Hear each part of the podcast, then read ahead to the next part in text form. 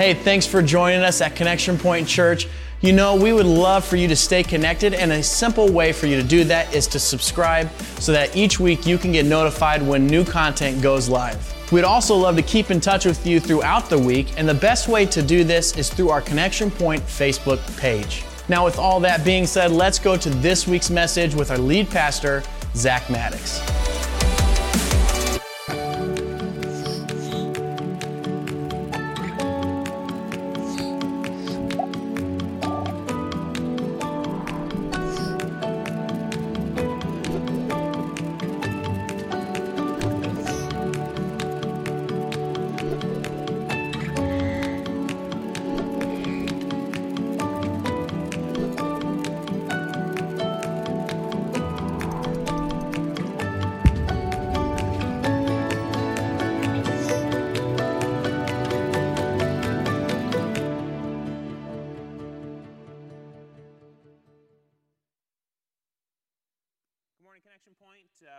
Back to, to Connection Point Church Online as we continue our series on Love Your Neighbor.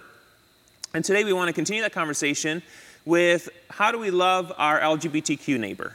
And uh, the reason we wanted to cover that topic today, we'd initially, as we put the series together, what would have been last fall, talked about doing that a little bit later in the series, but with how everything has unfolded and, and where we're at today, and knowing that kids are going to join us next week for Family Church Sundays, we felt like while we're still online and doing the online campus, that we'd like to have this conversation so that families and parents could self select whether or not they wanted their children to be a part of the conversation today. Uh, maybe they want to watch this conversation first, maybe you want to do that, and then play it back later to be able to, to have that conversation with your kids. Or, maybe they're at an age where you feel like you want to have that conversation later. Uh, but whatever you choose to do, I, I would encourage you, as both your pastor and as a parent, have this conversation with your kids. You need to be talking about these things in your home because if you're not, someone is. And, and you're going to want to be the person that's helping to inform uh, this conversation with your kids through a biblical worldview. And, and so that would be my encouragement. So no matter when you do it or how you do it, just do it and, and I will leave that up to you to, to do that.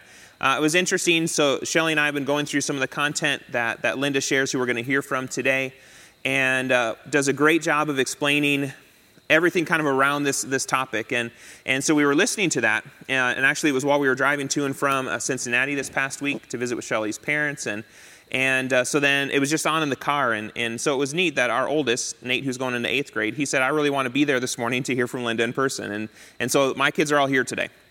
So, parents, I just encourage you have that conversation. Uh, but today, what we want to talk about is how do we love our LGBTQ neighbor? And, and it's a good conversation to have. And so today, we've got with us Linda Seiler, um, who does, uh, has both a personal story to share, uh, but then wonderful information to give us on how do we do that well. And, and part of this is to say we can have these conversations. So, so let's make sure we do that.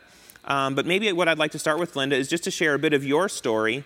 Um, and then we'll share kind of a little bit of the scholarship now behind your story, too. Sure. Uh, thanks for having me today. Absolutely. Appreciate it. Uh, my story is that from my earliest recollection, I wanted to be a boy instead of a girl and this was back in the 1970s. So uh, nobody was talking about these issues back then. I didn't even know what it was called. Yeah, wow. um, so you know, I was a real tomboy. I think my parents just thought I was a tomboy kid that would grow out of it. A lot of girls do. Um, but for me, it was like this obsession mm. that I felt like a little boy trapped in a girl body, and mm. I was consumed with like, man, I want to have male genitalia and all of that. And so, as I grew up, um, around fourth grade, when I was nine years old, I heard about sex change operations, hmm. and I thought, oh man, that that's you can do that. Like you can literally have an operation and become the opposite sex. I, I had no idea what was involved with oh, that, uh, hormones and counseling, all that. But um, anyway, I just thought, man, if you can do that, that's what I want. So hmm. I made that kind of the goal of my life. As soon as I'm old enough, have hmm. enough money, I'll change my name to David and live happily ever after. Get the sex change. Um, and then uh, when I was in junior high, and all the girls around me were kind of, you know, blossoming into womanhood, experimenting with uh, wanting to date boys and, you know, wear makeup and all that stuff. I despised that world. I did mm. not want anything to do with that. Mm. I found myself intensely jealous of the boys around me whose mm. voices were changing and they were becoming everything I wanted to be. Mm. And around that time, I discovered I was attracted to women instead of men, mm. uh, which to me was horrifying. I, I, at first I didn't really understand what was going on, and then when I figured it out, I thought, "Oh no!" Because again, this was the '80s, and nobody talks about those Yeah, things. wow. And so I just felt uh, just really confused and alone and depressed. I was suicidal. I didn't have friends. I didn't feel like I fit in with anyone. Um, and so I'm trying to make sense of my life. And I thought, well, wait a minute. If I really am a man trapped inside of a female body, then I should be attracted to women. That just makes me a straight man. So I just need to, I know, right? and so uh, I was like, I just need to hold out then and get this sex change, and like everything will make sense, right? so, um, that's just kind of the decision I just the path I was on. And I remember in late junior high, I was probably seventh, eighth grade. Um, I was walking down the hallway, and I remember exactly where I was when I started to think through. Wait a minute. Um, how am I going to tell my family about this? Because Yeah, at this wow. point, they just think I'm a sporty girl. They didn't know any of the stuff that was going on behind closed doors. And uh, I was I had been exposed to pornography at a young age, uh, sexual addictions, the whole bit. And they didn't know. If they had known, they would have tried to intervene, but and help me. But they just didn't know. So. Um, anyway, I remember where I was when I was thinking through. Wait a minute, you know, my family doesn't know. uh, You know, how are they going to handle that news? Um, What would my grandparents think? You know, what would the neighbors think? And it just nobody was talking about these issues back then. And I just thought, I, I can't. I can't risk rejection if I don't even have any friends and I don't want to lose my family. And I just feel like, you know, what I need to do is just, I have two options. I can either run away, have the sex change, live happily ever after, um, and never see my family again, or I could keep my family, not have the operation, but know that, you know, I'm stuck in this body and consigned to a life of suicidal despair and loneliness. But I remember where I was, where I actually chose option B. And I thought, this is just what you have to do to survive. And I'm going to have to try to pass to be enough of a girl that nobody will know my secret.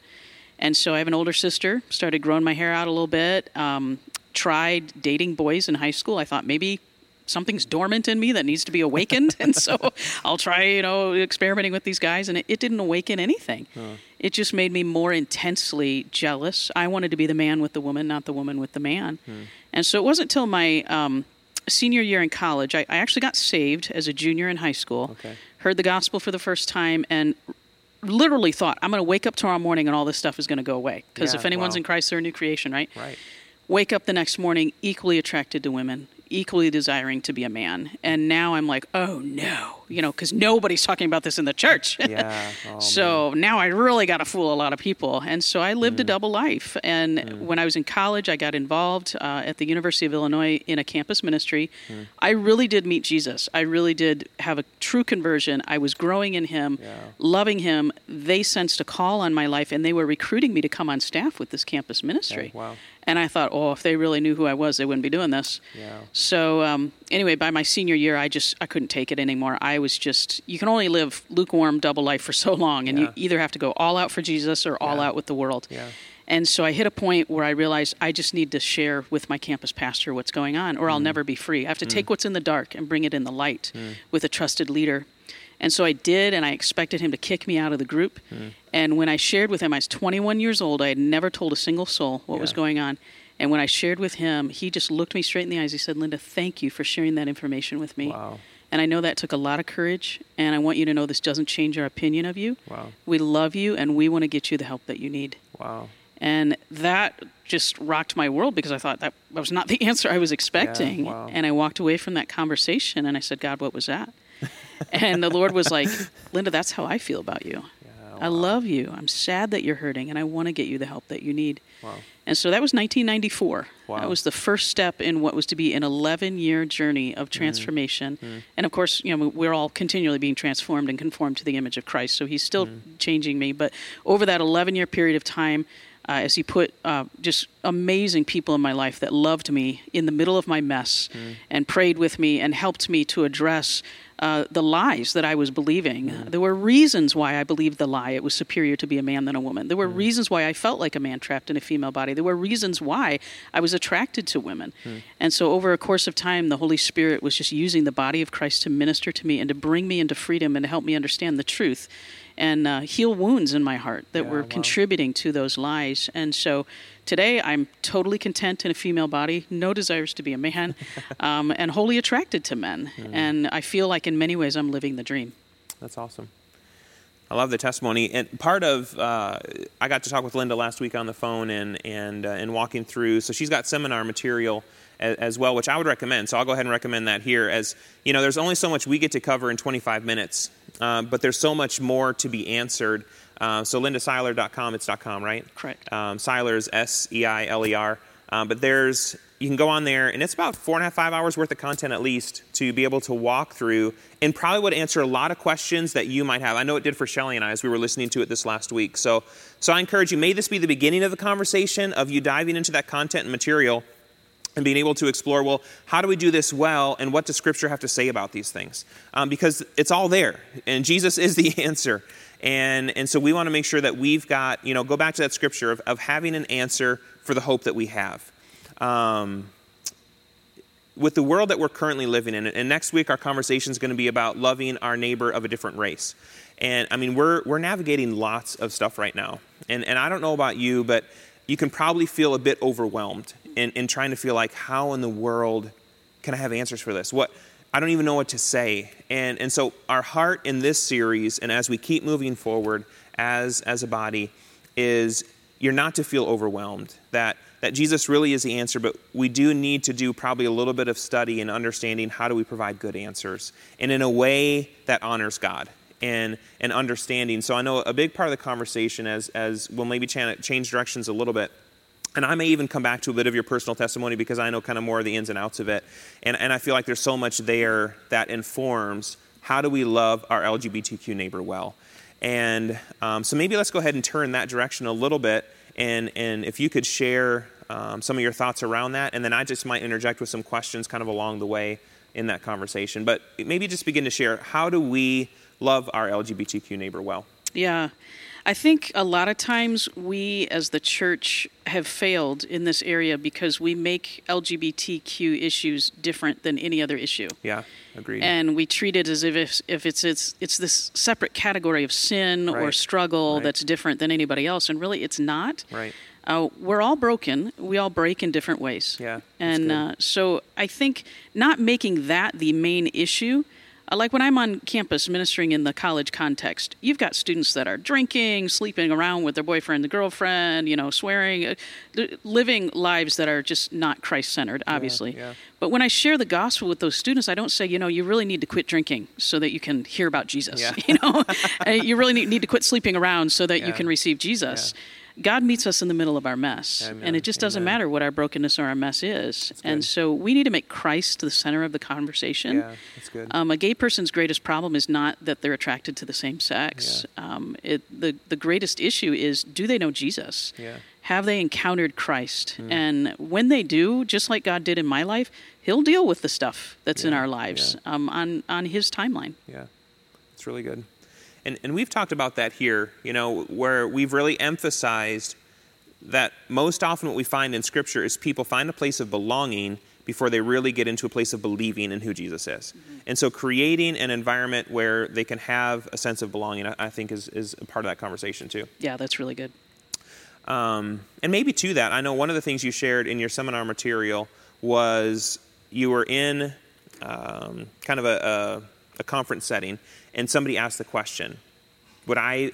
Can somebody ask about um, questions about being gay in Chi Alpha? Is that a safe place to do that. Would you mind to explain maybe even just a little bit of that context? Yeah, I think a lot of times people think the the church, the body of Christ, is not a safe place to talk about those things. Yeah, yeah.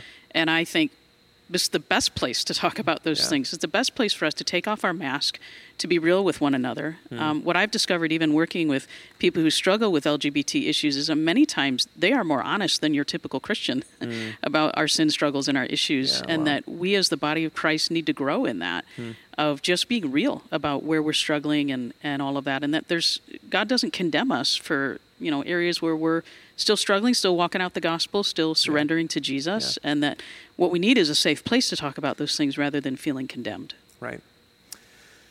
And I, I think uh, so. If you go to, to Linda's website, you'll you'll find the kind of the tagline is is compassion without compromise, and and that for me is the definition of of what love really is. We we so often in our culture want to define love as tolerance, but that's really not. If you think the goal of our life here is one of preparation for the life hereafter, that's a big part of it. We're to bring glory to God with our lives. Then what is the goal? The goal is is that we help people live in a God-centered eternity. And so, how are we helping kind of walk that out for people? But also being able to journey with people in a way that we allow the Holy Spirit to do the work, not feeling like we're just going to bang up against things. Somehow, in the end, what, what I have learned, so I'm just going to say me, I can't change hearts, but I know the one who can. And so, how are we doing helping to point people to Jesus in that journey? I think is a really important part of that conversation. Mm, that's really good. Any thoughts there as far as how do we do that well? And I would say this so, kind of part of what I was remembering in that.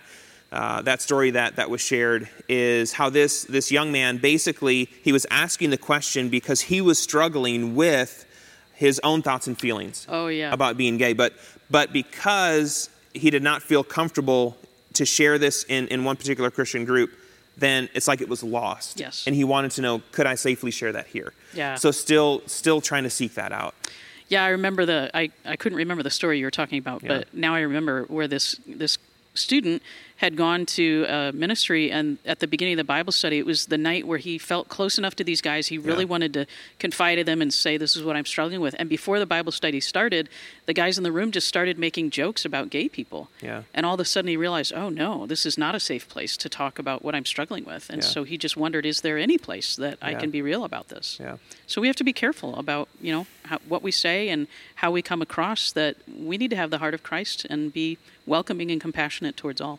Absolutely. I think that's really important. Um, maybe part of it too i know as so give you a little bit of background for for linda in your studies. Maybe explain a little bit of what your studies have been here as of late um, some of the scholarship behind what you've learned and then maybe what i'd like you to tie into that as well and i'm going to kind of intertwine probably a bit of your story is um, we really do have a hope to share. Um, so maybe maybe even part of that of, of how the enemy really i mean this these are these are strongholds.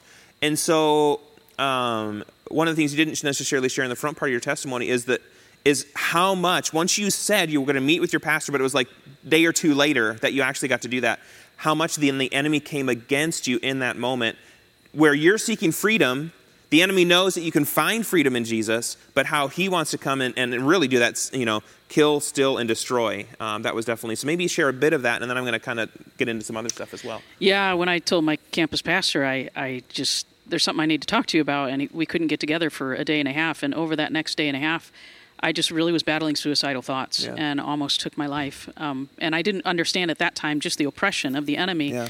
um, that's at work in this. But we're not battling flesh and blood. There are strongholds that are feeding this. Really, when you look at the Genesis and just God's design for our sexuality, um, where we are naturally built, women to be attracted to men and men to be attracted to women and to procreate and fill the earth and subdue it, that's God's natural design. Yeah. And that when we start having desires that are contrary to his natural design, that doesn't just come from you. Like there's help Right. from the enemy. That what we're seeing in our culture right now is a scheme of the enemy to completely destroy the concept of godly sexuality, of even gender, a biological sex, male and female. The enemy just wants to destroy it altogether. And so we have to recognize there are strongholds at work in Yeah, all of this.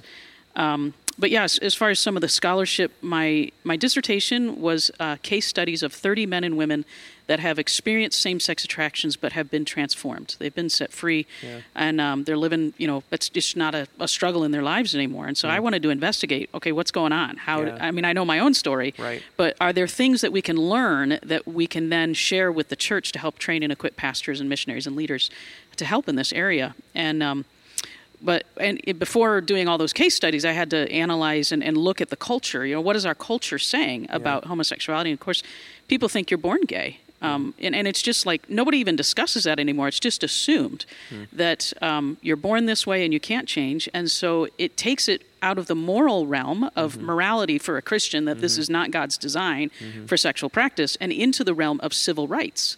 Because if you're born that way and you can't change, just like if you're if you're African American or you're Chinese or you're whatever your ethnicity is or your race, you can't change that. So we can't discriminate against you because of those things. And so as soon as you take homosexuality out of the realm of morality and you say no i was born this way and i can't change. Now it's a civil rights issue and if you mm-hmm. oppose me you are the equivalent of the kkk and it, it neutralizes the church essentially Um, but what the research shows out there is that even though in the 90s there was all sorts of stuff saying, pointing towards, we think there's a gay gene, we think we have found it, we will know when a baby's born whether or not they'll turn out to be gay. There are all sorts of studies, brain structure studies, gene studies. Uh, the latest thing now is hormonal studies, uh, looking at the hormone environment in the womb and all of that. And so I had to analyze all of that for my dissertation. And you know what? The data shows is there's not a definitive biological substrate that causes somebody to be gay. It's just we haven't. There's the evidence just isn't there mm-hmm. scientifically. Um, what what the evidence seems to point to is environmental factors, mm-hmm. things in our lives that happen that influence the way we think, mm-hmm. influence the way we perceive ourselves. Because we are body, soul, and spirit, and you can't separate those three things, it will affect your psychosexual development. It will affect how you relate to the other sex. For example, if you're a little girl and you've been molested, um, say she's five, six years old, and a man takes advantage of her, and as a little kid, she can say, "You know what? That was not good. Men are not safe. I will never be vulnerable with a man." Hmm. She grows up and becomes a teenager, and her sex drive kicks in. Why in the world would she all of a sudden think men are safe and she hmm. wants to be vulnerable sexually with a man? Hmm. Because she already has it in her psyche. Something's wrong with men and they are not safe, and I need to avoid them. And so women seem more appealing than men at hmm. that point. So that's just one example of Right. how the enemy can get in and mess with us. And, of course, today there are a lot of people who are just experimenting with homosexuality just because you know it's trendy. It's the thing to do, Right, and right. transgender stuff too. Yeah. And kids have no idea what they're opening themselves up to in the spirit realm when Yeah. they're just simply rebelling and doing that out Yeah. of you know experimenting. It's good. And I would say there's a lot more. That was one of the takeaways Shelley and I had in the seminar material where you really dive in and bring up what those studies are, who these individuals are, and 10 years later, what they're saying and, and almost recanting. Yep. So I would encourage you dive into that because it's, it's really good to understand kind of the deeper heart behind some of that stuff. Um, one of the things is, as a part of your study, you, you I know you mentioned going to and interviewing um, people who are part of, of a gay club or something along along those lines. And and I think the question was maybe what do you think about Christians? I'm, I'm actually trying to remember what the mm, question was. yeah. Do you mind to share a little bit? Just Yeah. again, we need to understand we've got to meet people where they're at in order to help lead them to the place that Jesus has for for them and, and the abundant life that God has for all of us. Yeah, as soon as you say you're a Christian, many people in the gay community will assume that you are the equivalent of Westboro Baptist Church, which, for those who don't know, it's it's a church that does protests and they hold up picket signs that says, you know, God hates gay people and um, all of that. And and it's just it's wrong. It's they they are not an accurate representation of the heart of Christ. It's Right. a it's a total. uh, They're misconstruing Scripture, and they are Pharisaical. Um, they're just wrong. They're off. But they are the loudest proponents out there that Yeah. you see in the media and all of that. And so when I went and I interviewed people in the gay community for some of my research, um, I felt like as I was praying beforehand, I felt like the Holy Spirit said, "You know what? Before you even open your mouth, you need to recognize who they think you are, and you need to disarm that, or, or you're not going to be able to have a, an honest conversation." And so, uh, the first words out of my mouth were, "I, I am so sorry for how Christ has been misrepresented to you, and I want you to know I'm not coming in that spirit, Yeah. and uh, trying to distance myself from that uh, misperception of Jesus." That's good. I mean, part of my takeaway was, you know what? Apology is a good place to start. Whether or not that's been you, there's still a perception of it's you. Yeah. Um, and I think that's I think that's powerful. And then, in terms of then journeying with people, so a, a great book Shelley and I walked through last summer was "The Gospel Comes with a House Key." Rosaria Butterfield, who who uh, was a lesbian activist and and basically wrote this article. A pastor reached out and said, "Hey, if you ever want to talk about these things, you're welcome to come over for dinner."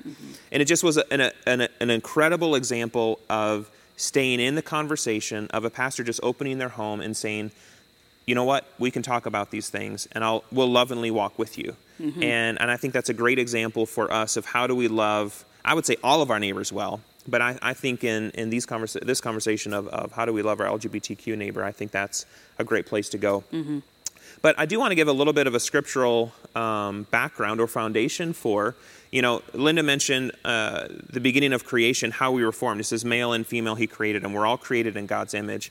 Um, but I do know one of the, the challenges that people maybe have is as they walk through scripture, you look at both Old and New Testament, of course, Paul talks about these things in Romans and Corinthians, and and you know one of the I think the questions people have is, well, Jesus doesn't necessarily speak against it. So maybe if you could talk a little bit about that. And I would say we're going to kind of touch on these things, but man, she really unpacks these things at a, at a deep level in seminar and all of these scripture passages, and it's great. Mm-hmm. But maybe on that particular Yeah, one. just for by sake of analogy, Michael Brown talks about how if you're writing a cookbook for diabetics, you only need to mention sugar in the beginning to say, hey, none of these recipes have sugar because we're trying to avoid that because you're diabetic. Yeah. So you're going to mention sugar very little throughout the entire cookbook. It's the same way with God's design for sexuality. In Genesis, he says, This is his design for sexuality.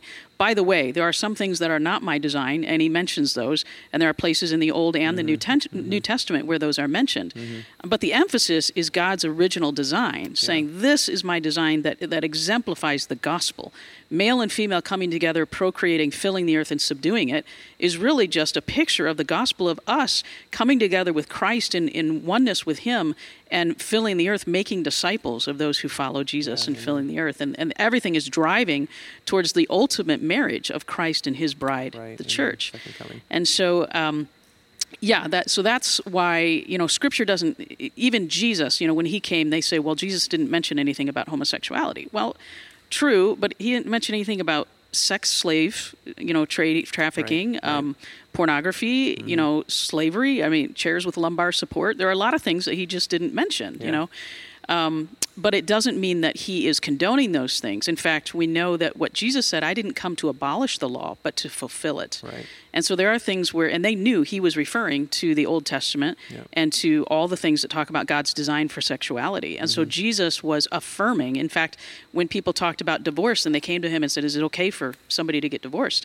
And he went back to Genesis and he said, This is God's design for sexuality. Right. One man with one woman for life is God's design. Yeah, it's good. And I think one of the things you mentioned in the seminar is as, as Jesus unpacks, you know, Sermon on the Mount, Matthew 5, 6, and 7, he does talk about not committing adultery. And in the end, as you talk about not committing adultery, God's design is going back to this Genesis. It's referring to that. And, and so Jesus does address it, um, but you need to understand it in the full context as you look at Old Testament scriptures as well. right. And it's good. Um, maybe just kind of a final thought of how do we um, lovingly um, walk alongside our LGBTQ neighbor and helping to unveil Jesus to them. I, maybe let me say this. Is it, is it a good practice to try to force change on anyone?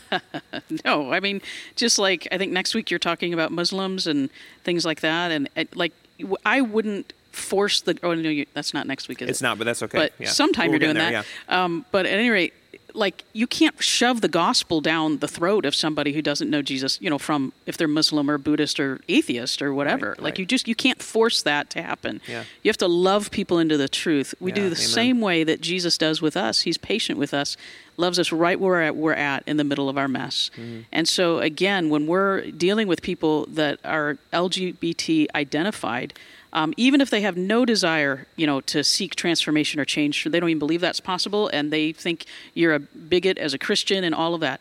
We just love them right where we're at, Yeah. and we make Jesus the center of the conversation, and and trust that the Lord is going to work those other things out in time, in due time. That's good. Yeah, uh, and I think I have shared here, and I've shared it usually in the context of as we worked in the in the Middle East and, and had conversations with Muslims. I've never argued someone into the kingdom Right. of God, but I have often loved someone into the kingdom of God. So I think that's a, a great place to start. I'm going to invite the music team to come back, and they're going to close us in song this morning. Uh, I usually would have people thank you for coming, but it's kind of weird with an online setting. Right. Um, but I, I do encourage you continue to be a part of the conversation as we talk about loving our neighbors. Next week we'll get into to loving our neighbors of a different race. Uh, I think that's uh, an- a very important conversation right now, and how do we do that well? And I, and I think there's probably two things connected to that. Of there's things we need to address in the church, but then there's also ways that we live in our community, and I think both of those things are really important. But thanks, Linda. Thanks for sharing Thanks so this much. morning. I appreciate Love it. Appreciate it. Thank you.